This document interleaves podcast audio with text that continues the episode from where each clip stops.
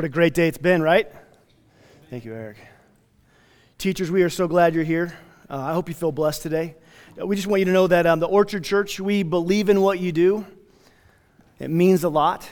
And uh, we are a church home that's going to be praying for you. And that go, that's not just today, that's throughout the year. If you find yourself, uh, whether you're a member of this church or not, with um, something you would like prayer with or help with, please contact us. Um, we value our teachers a lot in this community. Today we're going to be uh, teaching again through Luke, but before I do that, uh, we're going to be signing up and kicking off growth groups for the fall coming up in a few weeks. We actually have sign-ups today at a table out there. And if you have not uh, been in a growth group and you've been going to church here for over a year, don't raise your hand because I would just, it makes me really want to, you know, I, I want to know why. No, listen, uh, growth groups are a very, Growth groups are very important, a very important part of our church body. We have Sunday mornings, then we meet during the week. You get to share your life, kind of what's going on, um, and share in the Word, and we go deeper. And I would encourage you, if you have not been in a growth group, or you have and you kind of got out of it, I would encourage you to, to give it another try. Go to the table, sign up, and we'll find a group for you, okay? Deal? Nod your head, make me feel good. All right. We are in a series, and now most churches do series like four or five weeks at a time. They'll choose a topic and do a four week series. We're in a two and a half year series. And the good and bad news of that is, well, we're almost done with it. it it's over in end of October, is that right? End of October. So we are in the last part of the book of Luke. That we, how many of you were here on the Sunday that we first started it? Yes. Wow, quite a journey. And we've done this because we, you know, we didn't want to just pick a topic, we picked a person. We pick Jesus. And our hopes to read Jesus, the church, to see us um, make Jesus the focal point, the centerpiece of everything in our church, but not just in our church, but in our lives personally, because it's all about Him. It's all about him. The other thing is, as we've gone through this chapter by chapter, section by section, I've heard people say over and over, I didn't know that was in there. And some of you, it's, it's been enough of encouragement that you've started reading the Bible on your own, and that is, that is the best news ever to us. We, we encourage you guys to feed yourself, uh, read ahead, read behind, pick another book, but be reading. Um, get to know the Word. That's how you get to know God. So, we move on. We are almost to the end of this two and a half year journey. Uh, Jesus has been preaching. He's preached for three years all around the country. He's upset the religious people. He has blessed and loved on, on the marginalized and the poor and the needy. He has done so many miracles. He has now pilgrimed with his disciples to Jerusalem for Passover week. He's taught in the temple, and now during Pesach, which is the uh, Jewish Passover. Jesus was Jewish, by the way just remind us, he grew up in a Jewish context in a Jewish family, and so his life revolved around a lot of these the, um, the rituals and holidays that we're going to see here. And today's no different. My topic today is the Lord's Supper, but we're going to look at Passover instead. Passover is an ancient, ancient Hebrew holiday that Jesus came to uh, to celebrate. Now, the Lord's Supper, um, he is about to institute it here at this, at this holiday, which lasts an entire week. And there's different feasts, there's different meals, there's different services and activities going on all week of Passover week. Okay? A lot of different things. And, and, and thousands and thousands and thousands of people would all come to town and pack the town and pilgrim. Even now, they pilgrim to Jerusalem for this. So the Lord's Supper and communion, it's all happening on this week. And it's actually, we're going to see the first Lord's Supper, which is communion which is this right here. However your church did this, however you grew up doing the bread and the juice, there's many different ways. I've been to churches where they use one big cup and they keep wiping it. And I've uh, that's a lot of people on one cup. But that's in, I've been where they have a big loaf of bread and you tear. I mean, it, there's a lot of ways, and it's all okay. So today we're going to look at the first one ever, and it happened during a Passover Seder, which is a Passover meal. Now, during this meal, there are many different things that will go on. And this was Jesus' it's probably his 33rd Passover celebration. He would have grown up with this. Uh, he would have had taken part in this. There's, there's things for the children to do. There's, is, I don't know if you, have you ever been a part of a Passover Seder? Anybody in here? Yeah, yeah, so you know some of the things that, that go on with that. The Passover is all about one word remembering. Remembering, and the word here in the Hebrew is like a focused looking like, not just, oh, I remember that guy, a looking and focusing and turning it over and remembering the nuances and what it means for you now, even though it happened then. And during the meal, they would remember all that God had done in the past at a certain time, at a certain place. And it's called Passover because it's remembering when they were slaves in Egypt centuries before, and God was going to deliver them out. It's named Passover. It, it, comes from the moment that the angel of death was going to each house, and if it found the lamb's blood on the door, it would pass over. That's where the name came from. It was a passing over. That house was protected. So they remember. They, they, they, would stop and remember what God did for us as a people. They would remember who God was for us as a people. And finally, who He still is for us. And there is there's something about remembering that I think we need to do. I don't know if you journal or not, but it is good to go back and remember your moments like some of these kids had today. Remember the moments where God has spoke to you, or He's changed your life. Remember when He brought you out of something. Look back because the same God that you need today that's who he was then. So remember. There's major parts of this Passover, and I don't have time. I wish I had a. This is so rich. This is, this is such a rich teaching. But there's certain foods in certain order. There's bitter herbs they would eat to remind them of the bitterness of slavery. There was bread, which is called matzo, which we have here. You guys take, we take that for communion. And it is a bread that has no leaven, no yeast in it. And every week before Passover, every person would clean their house completely from all yeast, all leaven. None in the house, none in the city. In fact, there's stories that um, the week before Passover, the grocery stores, you see them pulling out all the bread and anything with yeast in it and replacing it because there should be no leaven, no yeast. Yeast in the Bible symbolizes sin. And so we have this sinless bread, this, this, this without leaven, with, without yeast, that has a lot of symbolism to the Jewish people. And at Passover, they were told to cook this, meat, this, this bread because they could cook it quick, they would cook it fast, and then they would leave. So they would make this bread with, they wouldn't have to wait for it to rise, and they would, they would leave. And they had matzah. Everybody say matzo. Say Pesach. Get that in part. Pesach. You're, you're doing well. You're doing well. There were three special matzo during the, uh, during the Passover Seder that um, were all in one piece of cloth together. There was three of them would have a cloth, then they would have a top one, then they have a middle one, and then finally a bottom one. And these were special three matzo that had a certain part during the service or during the, during the, um, the meal. And then there was the Passover lamb.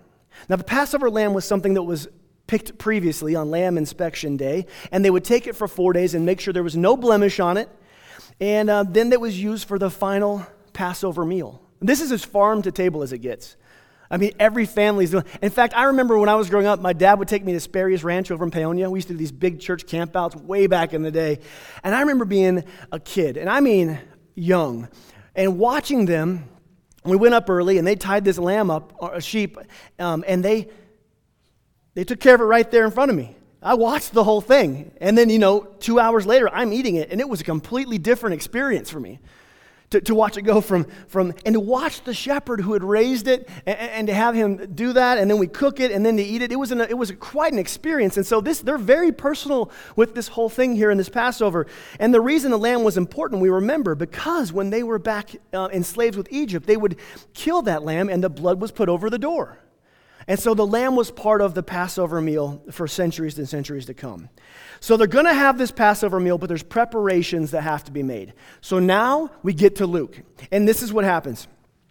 Then came the day of unleavened bread on which the Passover lamb was to be sacrificed. Jesus sent Peter and John, and he said to them, Go make preparations for us to eat the Passover. And they asked, Where do you want us to prepare for it? Like this, they don't have a home in Jerusalem, they don't have a room in Jerusalem. Uh, it's pretty packed. There's no vacancy on most of the places. This is the busiest week of the, city's, the city. Jesus said, As you enter the city, a man carrying a jar of water will meet you. Follow him to the house that he enters and say to the owner of the house, The teacher asks, Where is the guest room that we may have Passover with my disciples? He will show you a large room upstairs, all furnished, and make preparations there. Now, this is, this is just Jesus being Jesus. He doesn't have Zillow or like Airbnb, anything where he's like, I know where there's some rooms. I, I happen to know the area pretty well. And he doesn't have an app that like tracks people with jars of water. He doesn't have any of that. Okay, this is just Jesus being Jesus. He has supernatural insight and wisdom and knowledge. He knows things. And, and, and the disciples aren't shocked about this because they've been with him for three years and they've seen these things happen. If Jesus says, go to a town, there's a man with a jar of water, follow him, they're going to do it. Because every time that he tells them to do something like this, it happens. And, and I just want to remind us that Jesus has this supernatural insight. And so while this is just Jesus being Jesus, did you know that when you partner with Jesus, he wants to give you access to this? Uh, did you know there are wisdom, there's a supernatural wisdom and knowledge he wants to reveal to you through his word and through his spirit? Uh, how to, on parenting, on marriage, on work, on money? Did you know that God wants to partner with you and give you wisdom and give you knowledge? This is part of what it comes with a relationship with Jesus. And so the disciples, they hear this and they just go do it. They go look for the guy. And next verse, they left and found things just as Jesus had told them. So they prepared for the Passover. And when the hour came, Jesus and his disciples apostles reclined at the table. So we, we get to this house upstairs, this place, and they recline at the table. It would have been a, kind of a U shaped table, squared. There have been four on each side. In the middle would have been where someone served. So we have 12. And there's different seats of honor, and we actually kind of know who sat where based on some things that happened that I don't have time to go into, but it's kind of cool. So here he is, and they're all reclining on their left elbow, feet out away from the table, ready to, t- to take this meal that means so much to the Hebrew people just one of their greatest holidays, highest, holiest holidays. And then Jesus says to them, I have eagerly desired to eat this Passover with you before I suffer. Like that's like a so this is kind of like their Christmas. It's a big one. And can you imagine, you know, you sit down for Christmas meal and dad says, "I've been really looking forward to this Christmas meal before I suffer." Now, Christmas there's a lot of suffering because a lot of families in town already. That's not what he's referring to here. Not in, not in your family, nor mine, other people, apparently.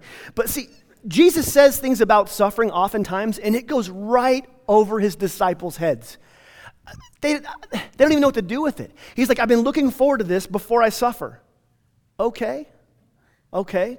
And then he goes on, I've been eagerly desiring to eat this Passover before I suffer. For I tell you, I will not eat Passover again until it finds fulfillment in the kingdom of God. He's had 33 of these, and it's annual, and you do it. And he says, This is the last one that I will eat until it finds fulfillment in the kingdom of God. Now, his disciples have no clue what this means.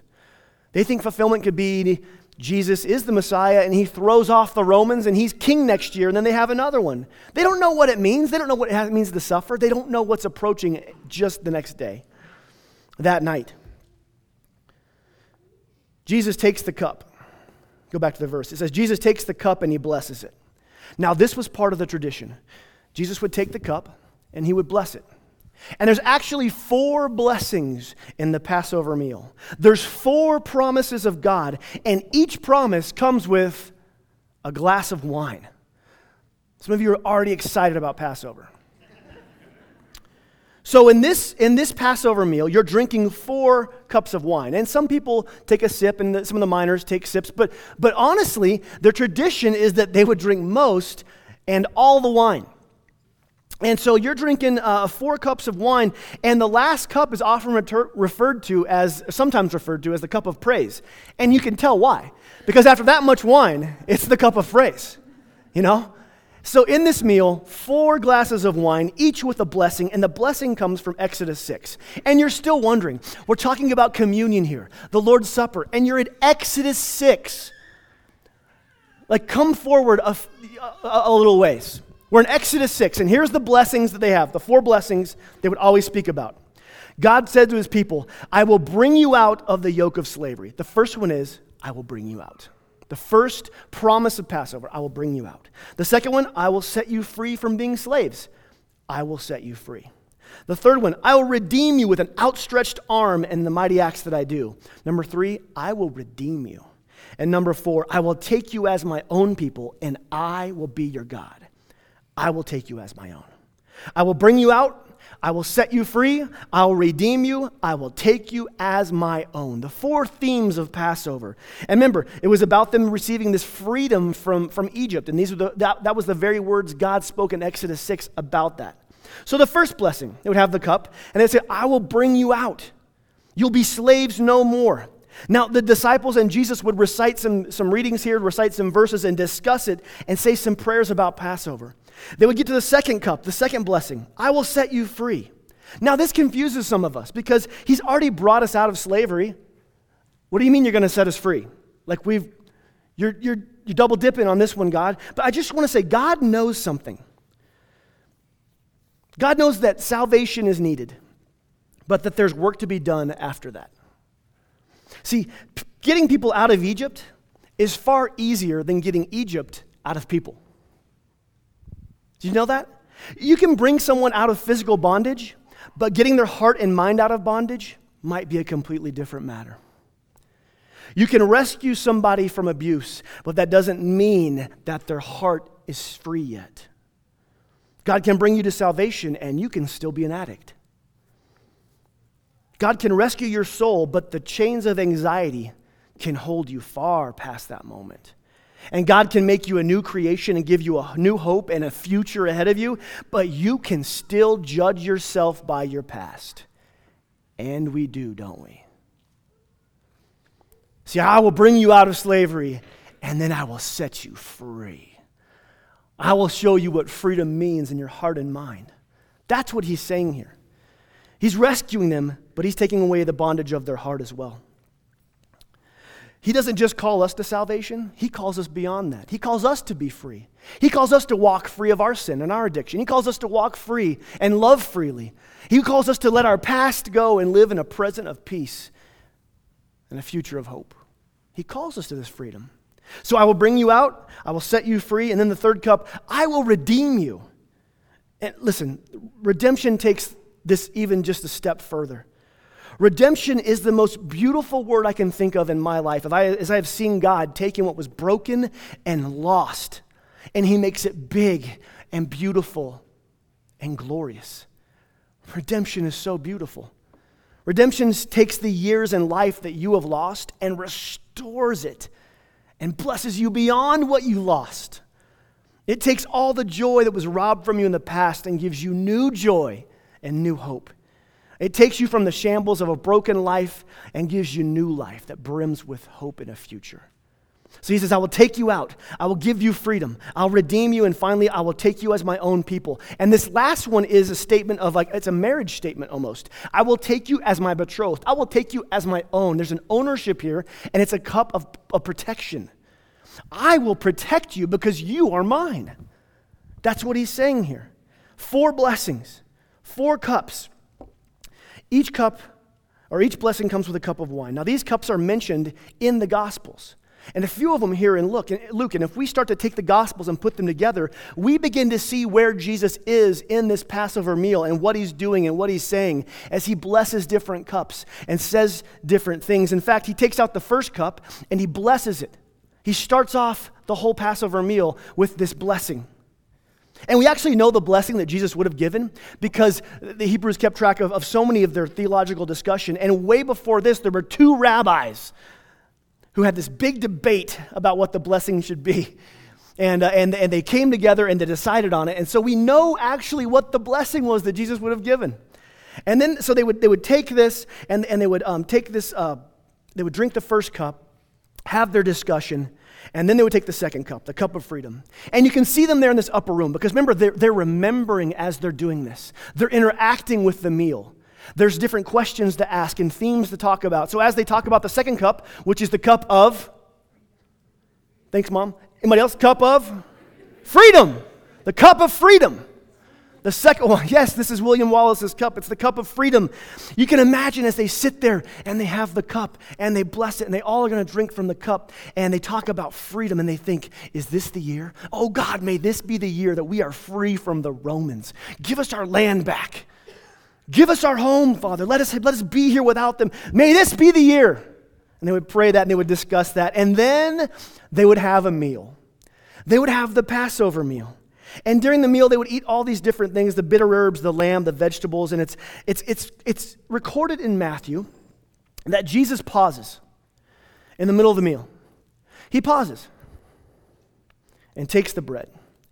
And he says, This is my body. Now, we know that, right? Just not. We know he's about to say, This is my body.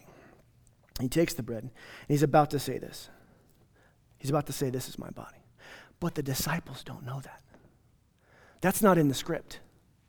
They've been doing this the same way for a long time. And you don't go, This is my body, when you get to the, the matzo. You don't say that. So Every Passover, they, had, they do the same thing. And the disciples know exactly where they are in it. They know exactly which part they're at. They're at the bread. He's going to he's gonna get the bread and they're going to break it. And, and it's going to be nothing new. And I want to tell you something about Passover. There, there was something similar to this, but not like, it was probably a little different. Is there was this, like I mentioned earlier, these three matzos that were in this cloth. And for centuries, for centuries, and they don't know why, they've been taking out the middle matzo. For centuries, they've always done this. The middle one. And what they would do is they would break it and they'd put half of it back in and they would hide the other half. And at the very end of the Passover, the children would run around and try to find it. It was a big deal. And when they found the matzo, they would bring it back, and it was a celebration, and it was dessert, and it was the end of the Passover. It was a big celebration. So they've been breaking the middle matzo for centuries. They don't know why. Three matzos. No one knows why. No one knows what it symbolizes. No one knows why are we breaking the middle one? And no one knows why it's hidden. They don't know these things, they just do them. But then Jesus steps into history, and he is the fulfillment of the prophecies, and he's the fulfillment of Passover. So Jesus does what has always been done, and he reaches in and he grabs the middle matzo, which has always been done, and that no one knows what it means. I believe I know what it means. The middle matzo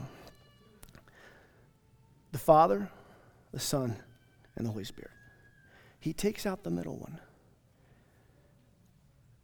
He breaks it, as he should,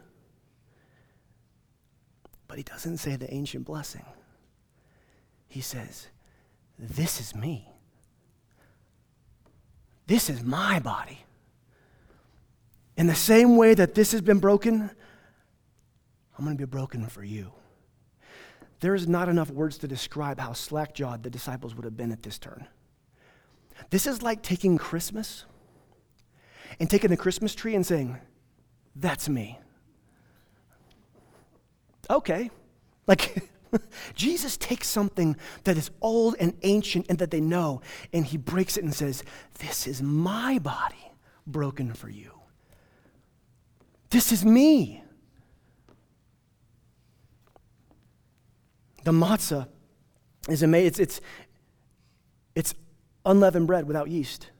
It's stainless, it's sinless. And Jesus says, This is me, without sin, without blemish, the bread of life, and I am going to be broken for you. And disciples, from now on, as you take this bread and you think of Egypt, think of Egypt no longer. Don't think of Egypt. Think of me. Think of my suffering. Now, they still don't know what's coming. They still don't know. Jesus would say, Hey, listen, you, you know that God freed our ancestors, and we're here today to remember what God has done in Egypt. But guess what? He's not done. I'm not done. I'm still in the freedom business. There's more to come. All that remembering and that meal of what God did do, God is going to do, and God is going to continue to do. So, anytime you take this meal, anytime you take communion, you do this in remembrance of me. This is my body, broken for you. And then he tells them to eat it. I don't know if he didn't put half in or if he didn't hide the half. I don't know what it was, but he tells them to eat it. And, and, in fact, can I tell you that I love the picture of hiding half of it and having the children go find it? It's, it's just even so cool in, in terms of Jesus that Jesus is broken and then hidden from us, and those with childlike faith go and find him, and there's a celebration when he returns. Come on. Back to Luke. He broke the bread blew their mind. We're already doing something new here. He's instituting something new, but he's not done. And then it says, Then he took the cup. After they finish the meal, Jesus takes the cup, which is what you should do. After the meal, you have the third cup. We've already had the first cup. I will take you out. We've had the second cup. I will set you free. We've discussed all that. The disciples are not shocked when Jesus took out the third cup. Again, after the meal, we get to the third cup. They're like, okay, we're back on track. We're, we're back on track from that other thing, and Jesus is, is taking us somewhere. Now, Jesus would hold up the third cup, and, and he would give the ancient blessing of redemption. He holds up the cup of redemption, which makes broken things whole, which makes crushed things perfect. Where there is emptiness, it gives fulfillment and overflowing. The cup of redemption, redemption, which makes all things new. Redemption, the most powerful spiritual force on the world. He takes the cup of redemption and he holds it up. And he again does not say the words of the blessing. He takes the cup of redemption and he says, This is my blood. My blood is the cup of redemption. My blood is the wine of redemption that makes all things new. My blood of the sacrifice is the cup of redemption. I am redemption. Disciples, every time you take this cup, you take it in remembrance of me from now until I come back.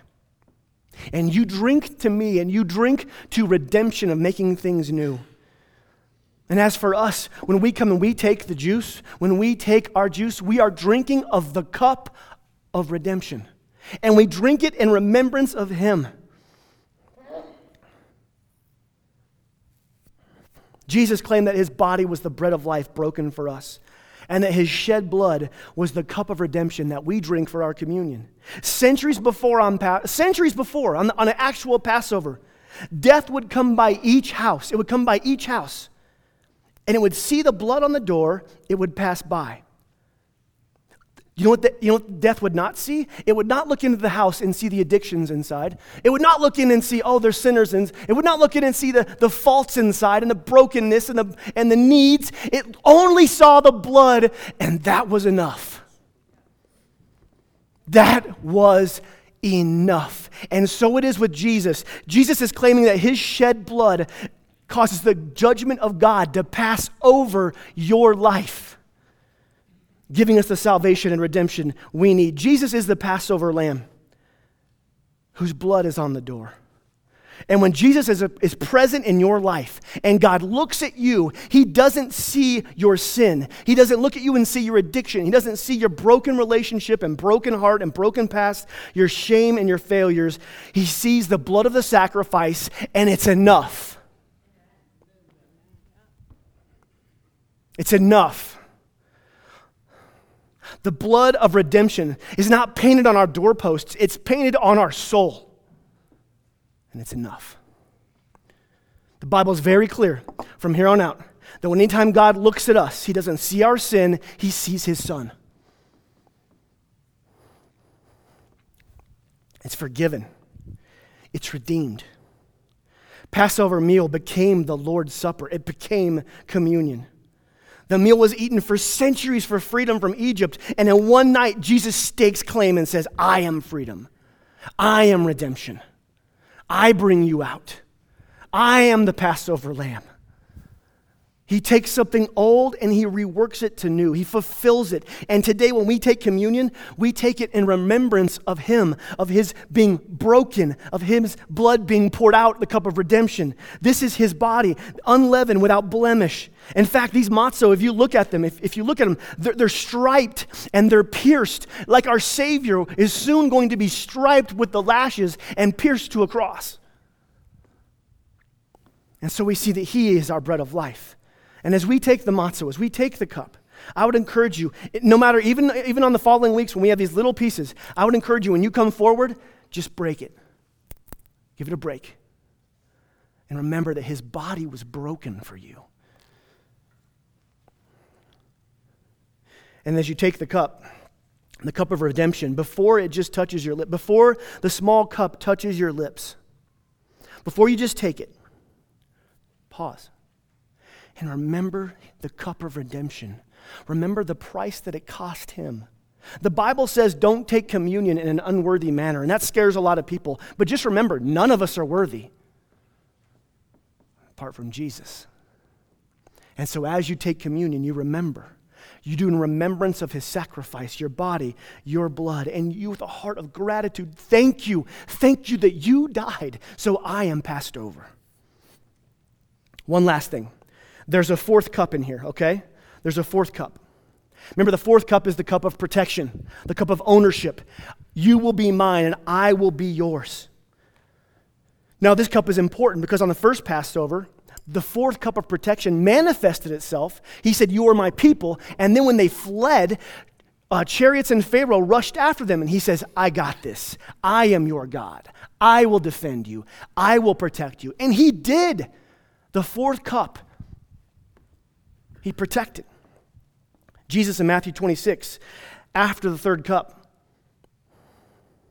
he says, I will not drink the fruit of this vine until the day I drink it anew with you in my Father's kingdom. He just drank the third cup. He says, I will not drink any more fruit of the vine until I drink it with you in heaven. Jesus takes the cup of protection and leaves it untouched. He doesn't drink it. And you can imagine the disciples' thoughts and even words Jesus, Jesus, there are plots everywhere to kill you.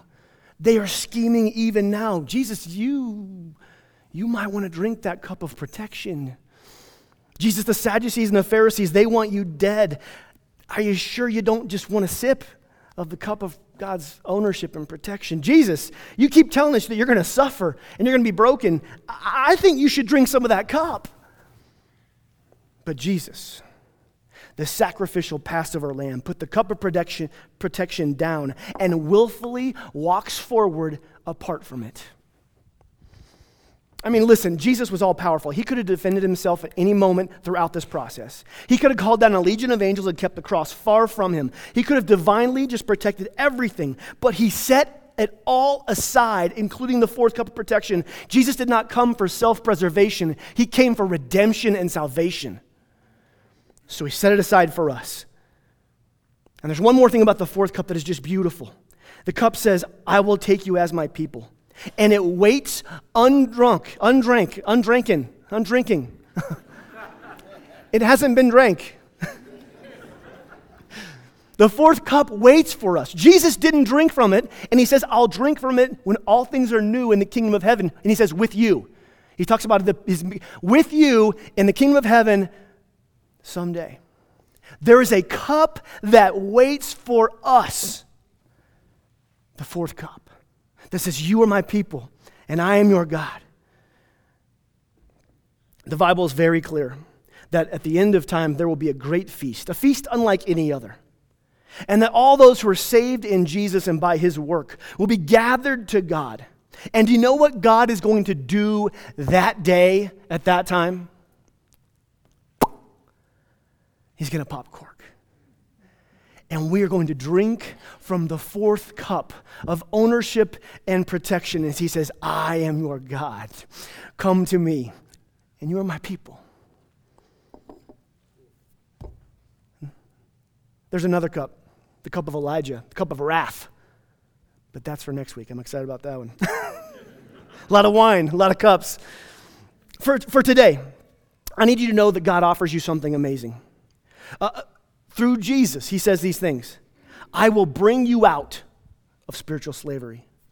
When it comes to your addictions and anxieties and depressions and your past, he says, I will give you freedom.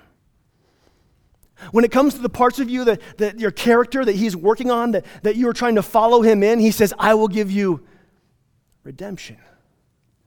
And finally, he declares that in Jesus, you will be, you will be gathered with him at some point to drink of the fourth cup as he says, I will be your God and you'll be my people. And so today, as we end this, I want to give you an opportunity to take communion. And that's right. I want you to have, we have whole matzos up here. I want you to have the opportunity today to come and break the bread, to break the matzo. And as you grab the matzo and as you grab the juice, sit down and pause and look at the fulfillment that Jesus has just given us. He's fulfilled, he's, fulfilled centuries of teaching. He is the Messiah. He's the fulfillment of it. And he says, This is my body broken for you. This is my blood shed for you for the forgiveness of sins. If without Jesus' sacrifice, there's no fourth cup available to us. Thank you, Jesus, for your sacrifice. Thank you that you willfully set that down and went forward. Listen, if communion isn't the only thing open here this morning, I just want to, first of all, this is an open table. There's no membership class, and there is nothing that you have to do or go through to be able to participate in this. Okay? There's nothing. The Bible institutes no roadblocks. I would say this it's an open table, and, and if that makes you nervous based on your experience in your past and denomination, listen, Jesus invites you to come do this in remembrance of Him. And as you sit there, thank Him that He has made you worthy, that His blood, His sacrifice has covered you. And, and the table isn't the only thing open. If you're here today and you are unresolved about Jesus in your heart, if you have not resolved in your heart that He is your Savior, that is also open to you.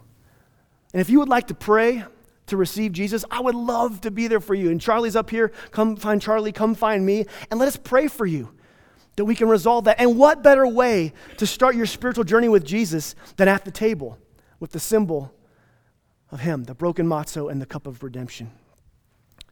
Some of you here today have been taking communion a long time, some longer than others, it looks like, as I look out of the crowd. Today, may it come alive in a new way. Go back in time to that moment where Jesus sat there with his disciples and said, This is my body. He's doing something new. Go back in time as he holds up the third cup and he changes and says, This is my blood. And then think to the, think to the sacrifice that he gave and thank him. Thank him. And from now on, as you take communion, may we know what we're taking the cup of redemption and the body of Christ. If you um, are here today and you have something you would like prayer over, I think we have prayer people in the front or the back, um, or come find a growth group leader or find somebody that you know. We would love to pray for you. But, Orchard, during this time as we respond, let us honor Jesus in his sacrifice for the cups that he picked up and for the cups that he put down and didn't touch. Jesus, there is none like you. Truly, there is none like you. I thank you that you call us out and you take us out of slavery. I thank you that you give us freedom, and I thank you that you, you are the cup of redemption. I pray for the people in here, wherever they are spiritually, Lord, that you would call them out if they don't know you yet. You would call them to salvation, that you would take them to freedom. And Father, for us, others of us, I pray you would work redemption in us anew. Some of us, Father, our faith has gotten cold and old and stale. May this be some sacred moments, God, as we open once more and we hold your body and your blood in our hand and we say, Thank you. Make our faith new, make our convictions new, redeem us.